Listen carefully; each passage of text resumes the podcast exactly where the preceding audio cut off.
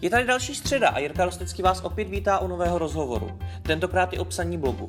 Na příkladu e-shopu MT Nábytek jsem společně se Zdeňkem Dvořákem rozebral několik základních otázek. Proč blog psát, jak s ním pracovat, jak ho vyhodnocovat a podobně. Na našem webu pod videem najdete několik dalších souvisejících odkazů. Doporučuji si je projít.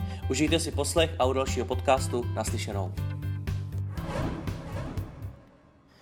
Zdeňku, tebe zná většina lidí jako link buildera. Čemu všemu se věnuješ? A, tak link buildera si samozřejmě zmínil, to bylo vlastně to, kde, řekněme, jsem se dostal trošičku víc do povědomí a na začátku jsem se věnoval opravdu jenom tomu link buildingu. Ale samozřejmě dostaneš se u klientů do styku s mnohem víc věcma, takže aktuálně už se trošičku věnuju třeba e-mailingu, mm-hmm. stal se ze mě affiliate manažer, začal jsem affiliate zkoušet sám z druhé strany, třeba k tomu affiliateu jsem se dostal u, jednoho z klientů, kterým je MT nábytek, mm-hmm. se kterým pracuji už někde přes dva, přes dva roky kontinuálně. Co všechno pro ně děláš? A už jsem to zmínil, dělám odkazy, mám na starosti trošičku on-page SEO, mám na starosti celý affiliate program, v rámci toho link buildingu jsme si vymysleli vlastně blog, magazín, takže jsem takový nějaký jakoby ředitel, ředitel toho blogu, když to takhle řeknu. A nově budu mít na starosti veškerý textový obsah tady na těch webech, který firma, která, která provozuje MT nábytek vlastní. Jak se dá věnoval právě tomu blogu, proč MT nábytek dělá blog? A proč MT nábytek dělá blog? Eh, já už jsem to tady nakousnul. Samozřejmě to první doporučení bylo v rámci odkazové strategie, mm. kterou jsem vypracovával na začátku, ale samozřejmě dělat něco takového jenom kvůli odkazům by nedávalo úplně moc smysl. Samozřejmě mít, mít nějaký obsah, na který se dá odkázat, eh, to je to naprosto jako zásadní a u e-shopu pochybuju, že se najde nějaký e-shop, na který by lidi nadšeně odkazovali na nějaký sekce, mm. maximálně na produkty. Mluvíme o o těch běžných, běžných uživatelích. Ale my jsme si samozřejmě vědomí dlouhodobě toho, že ten nákupní proces eh, není jenom to, že lidi už vědí, co by chtěli koupit nebo začínají pomaličku vybírat, ale začíná to mnohem dřív. Tu pyramidu známe, předpokládám všichni. A chtěli jsme prostě mít nějaký obsah pro lidi ve všech částech toho nákupního procesu. Mm-hmm. Takže kdybyste to měl schrnout, jaký všechny ty důvody jsou? Jsou teda proto, abyste hmm. získávali hmm. zpětné odkazy, abyste budovali nějaký vztah s tím, s tím zákazníkem? Přesně tak. Pomáhá nám to hlavně propagaci neposílat opravdu do světa pořád jenom ten čistě komerční obsah. Na Facebooku se s tím dá výborně pracovat. Máme na to samostatný newsletter, který je opravdu jenom, jenom o těch příspěvcích a hlásí se nám do něho lidi samostatně. Hmm. Funguje to takovým nějakým samospádem. Takže opravdu, když to prostě zhrnu, nabídnout něco víc. Dobrý důvod pro nás taky byl, že to ještě nedělá konkurence mm-hmm. a zatím jsou v tom strašně pozadu a máme na to opravdu výborný ohlasy jak od běžných lidí, tak i samozřejmě od lidí z oboru. Takže mm-hmm. si myslím, že je to cesta správným směrem a lidi by se tomu měli věnovat. Můžeš nastínit, jaký obsah tam publikujete, o čem tam ty články vycházejí?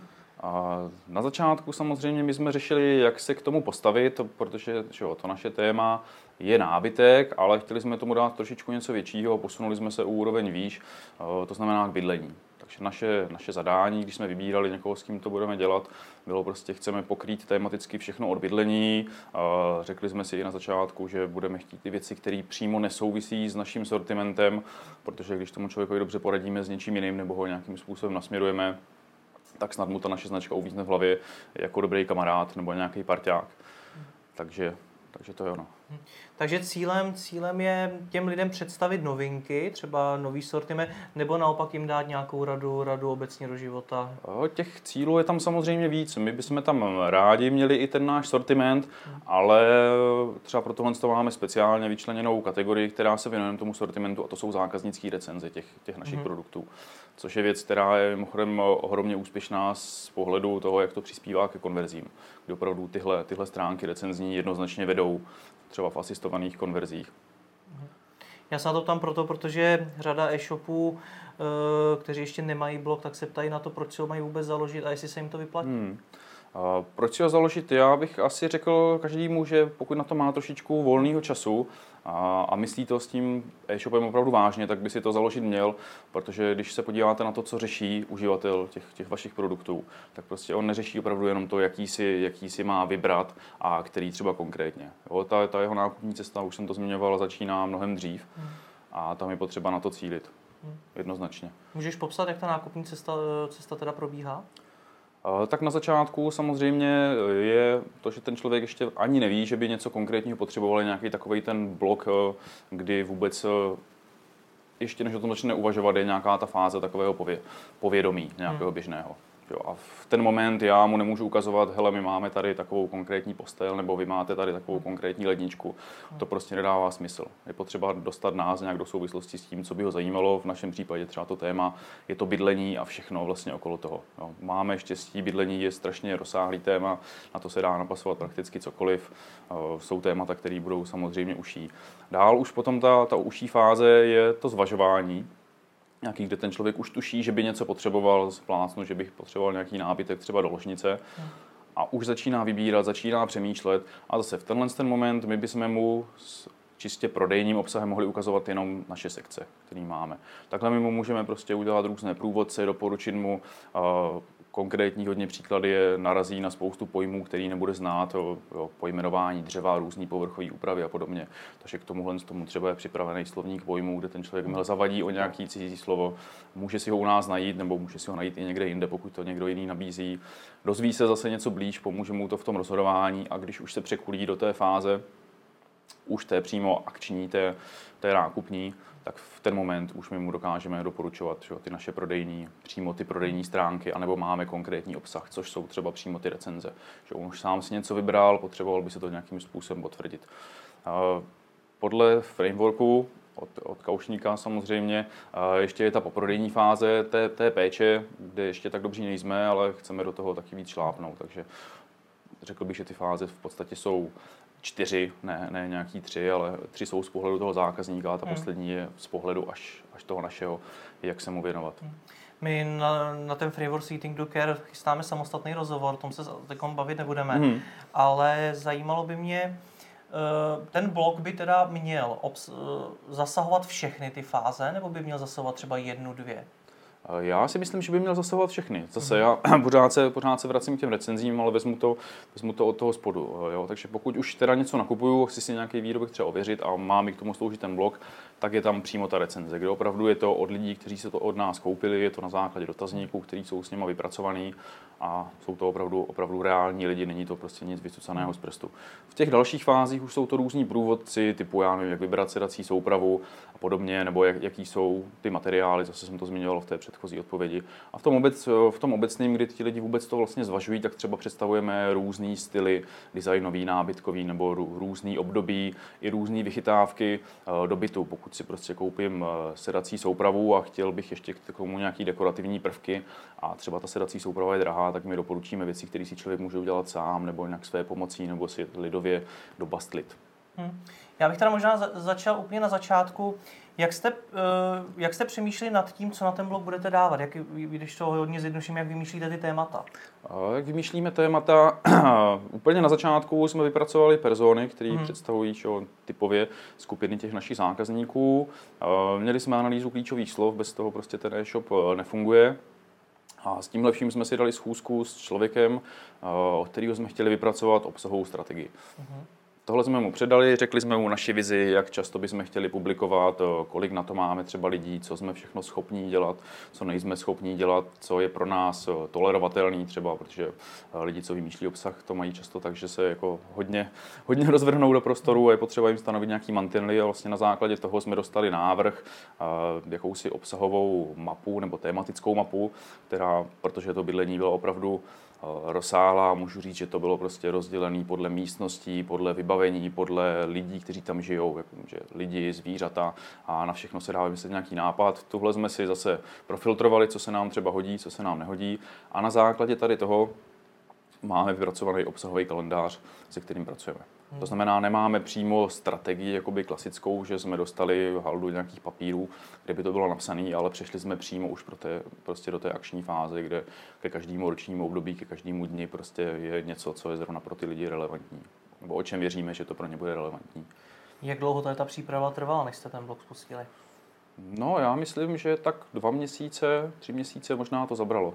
Eh, neříkám, že jsme na tom pracovali každý den, ale že ty procesy trvají, nevěnujeme se jenom tady tomu, i ten člověk, který to chystal pro nás venku, tak se taky nevěnoval jenom tady tomu.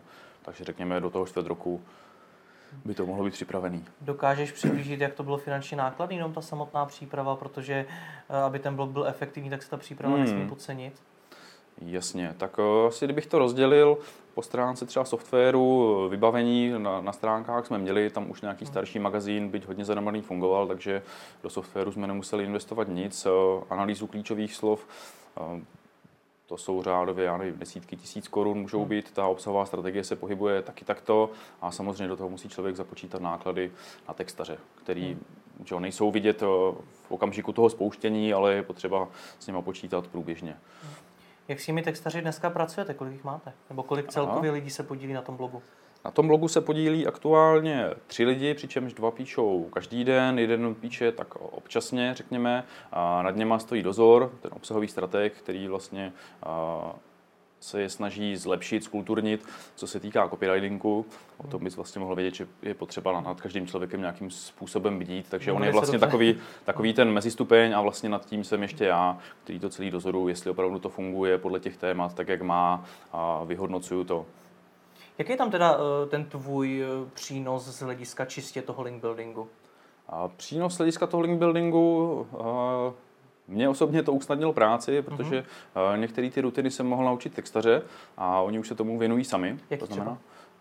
Pokud my máme třeba článek, kde chceme psát o nějakým tématu a ten produkt nenabízíme, tak já si můžu najít někoho, kdo ho nabízí a domluvit si s ním partnerství, ať už je to, že nás bude sdílet na Facebooku, nebo na nás dá někde odkaz výměnou za to, že my mu dáme třeba prostor. Hmm. Nebo jsme zkoušeli dělat soutěže, zase, že ho nechceme dávat pořád jenom nábytek, takže jsme třeba měli soutěž o LED žárovky, kde byl prostě partner, který věnoval tady ty věci prostě do soutěže hmm. a byly za to nějaký zmínky. Co třeba dalšího s těma článkama dělá, děláte? Představ si, že teda jste vydali článek, co, mm. co následuje potom? Článek eh, automaticky jde do newsletteru, ten už jsem tady zase zmiňoval. Je to newsletter čistě nekomerční, lidi se k němu fakt přihlašují samostatně, mimo, mimo prostředí toho e-shopu je to opravdu jenom, jenom na tom blogu a na začátku jim to slíbíme, s tím oni do toho jdou, opravdu tam žádný jako neprodáváme, neprodáváme židle nebo něco takového. Takže jde to tady do toho newsletteru, každý článek pouštíme na Facebook, kde má nějakou mírnou propagaci. Já nevím, řeknu do 10 dolarů třeba na, na příspěvek, to znamená nic, nic jako velkého, ale už se nám zadařilo na naše poměry, že jsme měli třeba příspěvek, který měl tisíc sdílení. A vím, že v rozměrech Facebooku, i třeba českého Facebooku, to není žádný terno, ale z našeho pohledu, to srovnám před dvěma lety, prostě tak jsou to čísla hmm. astronomický a je to rozhodně pro nás potvrzení, eh, že jdeme dobrým směrem. Hmm. Takže newsletter, Facebook, eh, snažíme se najít, pokud jsou, když máme třeba infografiku, jestli jsou weby, kde se dá sdílet infografika, tam se dá vložit. Eh, některý lidi zkoušíme oslovit napřímo, pokud víme, že někdo třeba píše o tématu, který jsme napsali taky my, tak mu zkoušíme dát nějaké upozornění na ten článek, opravdu ve stylu, hele, tady vyšlo něco zajímavého, můžeš s tím pracovat.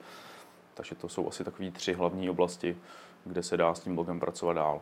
Zvažovali jsme i třeba zařazení do, do PPCček, mm-hmm ale tam bych řekl, že pro, pro nějaké jako zaneprázdnění celého toho klikarského týmu jsme se k tomu ještě nedostali. Ale za sebe bych byl moc rád, protože i v tom, i v tom placeném vyhledávání rozhodně pro tohle je prostor. Hmm. Využíváte třeba nějaké linkovací služby, dáváte to třeba na Wikipedii, máte nějaké RSS agregátory? RSS agregátory používáme, není to samozřejmě nic eh, zásadního, že by nějaká velká návštěvnost z toho byla, nicméně sem tam jako tam někdo přijde a vzhledem k tomu, že to je automat, tak to máme, ale jako link builder bych na tom nestavil žádnou hmm. jako strategii, že by, že by přibývaly z toho odkazy.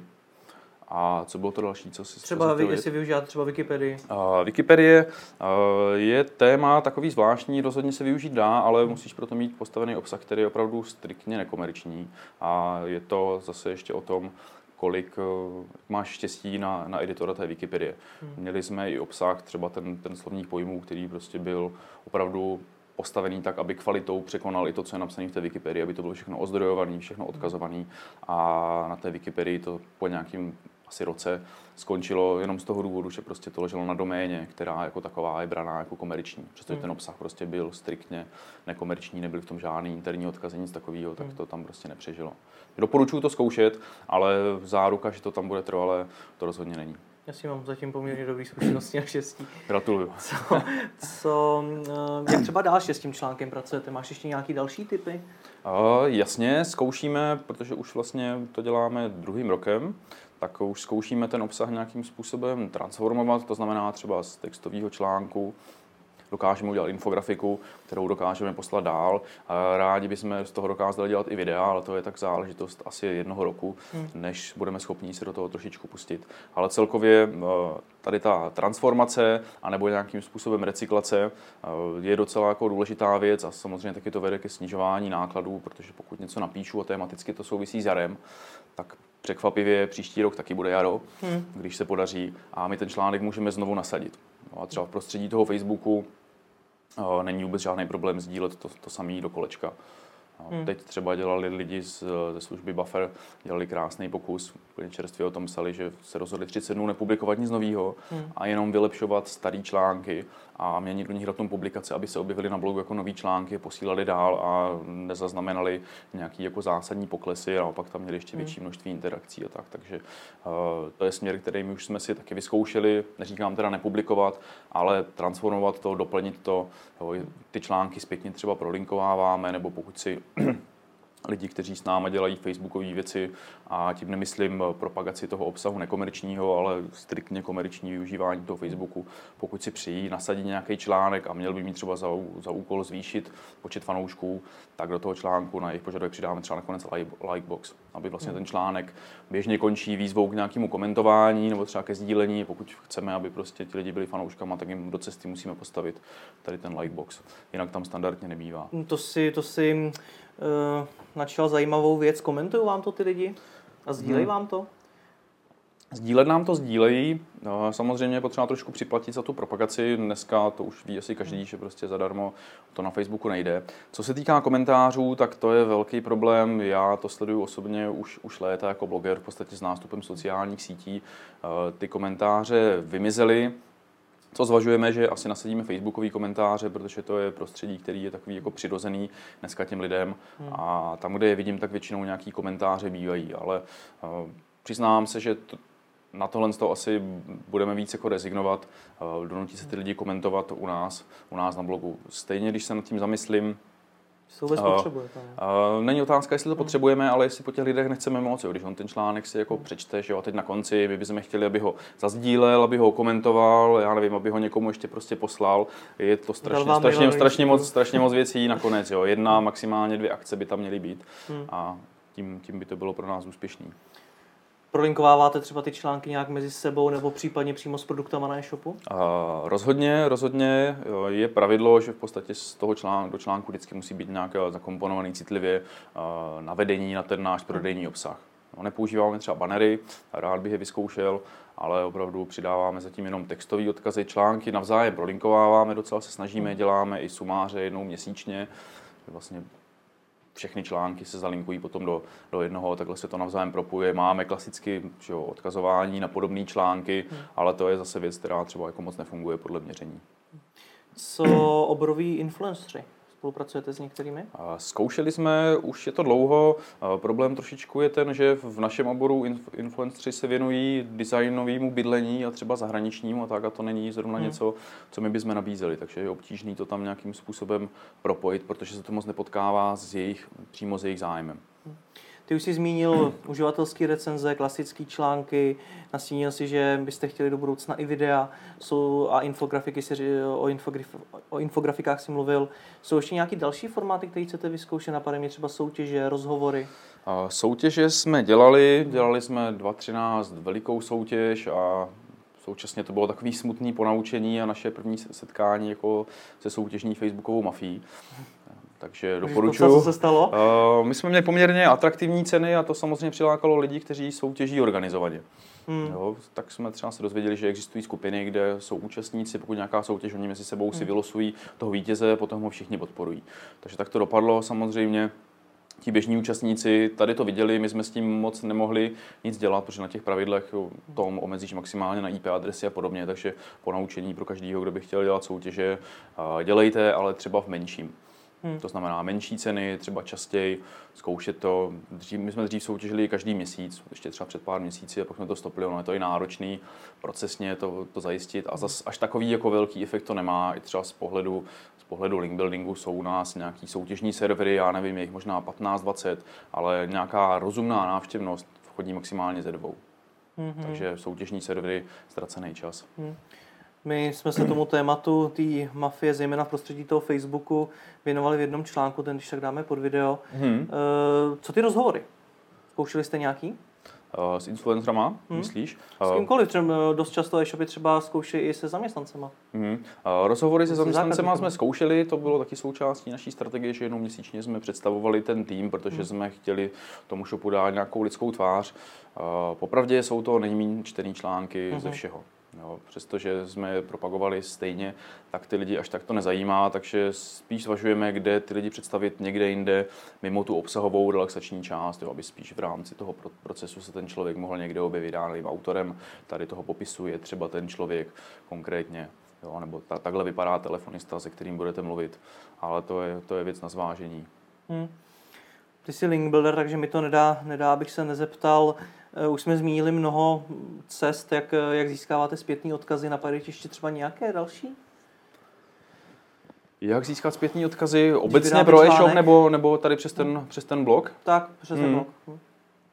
Já musím říct, že paradoxně k tomu dobře přispívá asi ten, ten Facebook. Protože přes tu placenou reklamu se to dostane k lidem, kteří jsou, řekněme, jako běžní uživatelé toho internetu a ti třeba potom to sdílí na hmm. fórech. Čas od času zachytíme nějakou zmínku, která prostě pochází vyloženě tady z toho, jsou to prostě odkazy na ten blog. Eh, co mě napadá jako pro, pro e-shopy, jako link buildera, je docela dobrý spustit si affiliate program, hmm. protože pokud odhlídnu od toho SEO pohledu, tak prostě uh, ten odkaz z affiliate programu prostě přivádí návštěvníky a to správný odkaz má dělat. Je to samozřejmě za nějaký peníze, ale pokud si to dobře spočítáte a máte ten program atraktivní, tak to rozhodně funguje. Hmm. Já s tou otázkou mířím, mířím tam, že hodně e-shopů trošku předpokládá, že ty odkazy bude získávat zadarmo. Je to podle hmm. tebe pravda? Zadarmo. Co to je zadarmo? Vždycky tomu musím věnovat nějaký čas, když to budu dělat já sám, tak si můžu jako lhát do kapsy, že to je zadarmo, ale je to čas, který mám něco vydělat, když k tomu postavím nějaký zaměstnance a jakože nezaplatím třetí straně, pořád je to prostě za, za peníze, které musím hmm. dát těm zaměstnancům. Takže úplně zadarmo to rozhodně nejde. Hmm. Takže to třeba není, že napíšete nějakému oborovému, tematicky relevantnímu webu a řeknete mu, hele, za, chceme u vás odkaz a koupíte ho? To je u nás strašně těžké. Koupit odkaz to je strašně hmm. jednoduchý. Můžeš přijít za, za každý má nějaký ten odkaz si koupit, je to otázka, kolik máš v té pokladničce. Ale dostat se k odkazu někde zadarmo je poměrně těžký. Jde to opravdu přes různý tady ty partnerství. Hmm. Můžu nabízet věci já, třeba do soutěže někde, kde to může fungovat. Můžeme spolu dělat tady takový pěkný rozhovor. Třeba byť to nebude tematicky relevantní, tak z toho bude pěkná brandová zmínka která sekundárně je prostě pří, přínosem tady. Takže tam bych třeba zmínil, že opravdu, když člověk chce ty, ty lidi, aby, aby byli vidět, tak jak jsi to zmínil, ty zaměstnance, hmm. tak ti se třeba dají použít. Jo? To vidím já strašně jako link builder, že lidi vždycky mapují, co mají různě kde po webu a tak zapomíná se na, na ty lidi, kteří stojí na pozadí. Hmm. Že ti, ti samotní jsou v podstatě taky odkazový aktivum a když se podíváš, co oni potom dělají, a já nevím, když se třeba věnují focení, jo, tak ten člověk úplně se může dostat do, do jiného obsahového vesmíru tebe a pokud tam někde něco on publikuje, může se tam odkázat, že to prostě zaměstnanec tady té firmy a už je z toho nějakým způsobem odkaz což je třeba odkaz, který bych jako řadil do kategorie zadarmo, hmm.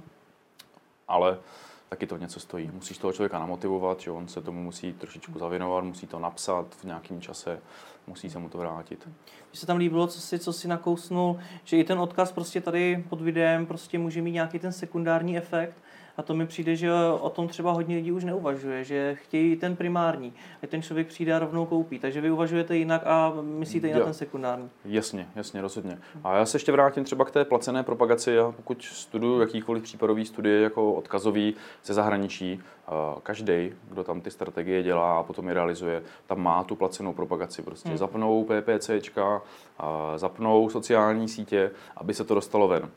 V zahraničí je to samozřejmě něco jednodušší, protože třeba anglicky psaný internet je řádově, řádově rozsálejší, hmm. než to, co je tady u nás. A prostě různých webů, blogů nebo magazínků, tam je spousta a spousta lidí to dělá jenom z nějakého zájmu a tak u nás. A lidi, co provozují weby, tak když je rozdělíš do kategorií, tak těch takových těch nadšenců a srdcařů je pár. Hmm. Dřív nebo později za něma stejně dojdou agentury a naučí je, že vlastně už by to nemuseli dělat zadarmo, že za to můžou dostávat buď nějaký dárky prostě, nebo už za to můžou dostávat nějaký kačky, a nebo jsou to lidi, kteří to dělají už přímo za peníze. A každý, kdo publikuje obsah, pro to, aby na něm vydělával, tak prostě chce ty svoje peníze hnedka. To je třeba problémy toho affiliateu na velký média, prakticky se s tím nedá dostat, protože oni nebudou čekat, jestli se z toho něco povede. Oni to prostě chtějí teď, teď a na dřevo. Ale oplatí se to zkoušet, ale není to jakoby základ nějaké strategie, že toto je to hlavní, co budeme dělat. Ale je dobré tu strategii mít postavenou na hodně různých malých prostě rožičkách, který tě dobře podepírají a když se něco stane tamhle, pořád ti ještě něco zbyde. Když to zúžím, když bych se rozhodl všechny odkazy jenom nakoupit a budu to prostě dělat špatně a třeba Google mě penalizuje, hmm. já se těch odkazů budu muset zřeknout, tak mi žádný nezůstanou, nebudu mít jako hmm. na čem stavět. Hmm. Takže když to skrneme, tak eh, ten blok ti jako link builderovi tu práci hodně usnadnil. Řekl bych, že docela jo. Hmm. Roz, rozhodně nás to dostalo na místa, kam bychom se jinak nedostali. Hmm. Jak to vyhodnocujete? Jak vyhodnocujete tu efektivitu toho blogu? A s tím jsme se hodně trápili, jak to vyhodnocovat a teď to vlastně celý předělávám. Zase jsem se musel obrátit do zahraničí, protože u nás žádné inspirace nejsou. Hmm. Jo, což je jeden z důvodů, proč jsem souhlasil s tím, že budeme dělat třeba tenhle rozhovor a bavit se to otevřeně. Důvodu, proč jsme tě oslovili. otevřeně tady o tom, aby, aby se to ukázalo, ukázalo i ostatním a hmm. být, být nějakou inspirací tady v tom. No, my se snažíme sledovat nějaké jako hlavní oblasti, to je, řekněme, konzumace toho obsahu, takže metriky typu, eh, kolik je tam návštěv, kolik to má zobrazení stránek, pak jsou nějaké interakční metriky, typu kolik máme sdílení na sociálních sítích, kolik to má třeba komentářů na tom webu. Byť jsem říkal, že jich je málo, jsou prostě témata, hmm. které nám ukážou, kde třeba lidi to dovedou komentovat i jako dlouhodobě. Uh, jsou věci, které můžeme nazvat jakoby lídy, to znamená třeba přihlášení k tomu, k tomu newsletteru, to znamená získávání nového publika a pak samozřejmě peníze. No, a blog se nedá vyhodnocovat pohledem last clicku, který je defaultně hmm. nastavený, ale my sledujeme přínos k asistovaným konverzím, kde to teda pro nás už dělá bych zajímav, zajímavý číslo, nepočítal jsem, že to bude až, až takovým směrem. Jaké nástroje k tomu používáte? K tomu vyhodnocování? Hmm. V podstatě potřebuju Excel, Google Analytics, Screaming Frog a nově teďka URL Profiler, který mi to pomáhá všechno poskládat pěkně dohromady na pár kliknutí. Takže si vystačíte úplně sami, nebo třeba máte nějakou agenturu? Na tohle reportování my, co se týká analytiky, spolupracujeme s agenturou, tady pražskou, renovovanou, nevím, jestli můžu zmiňovat, děláte takové reklamy. Nemůžeš. My to vypípáme, ale když tak.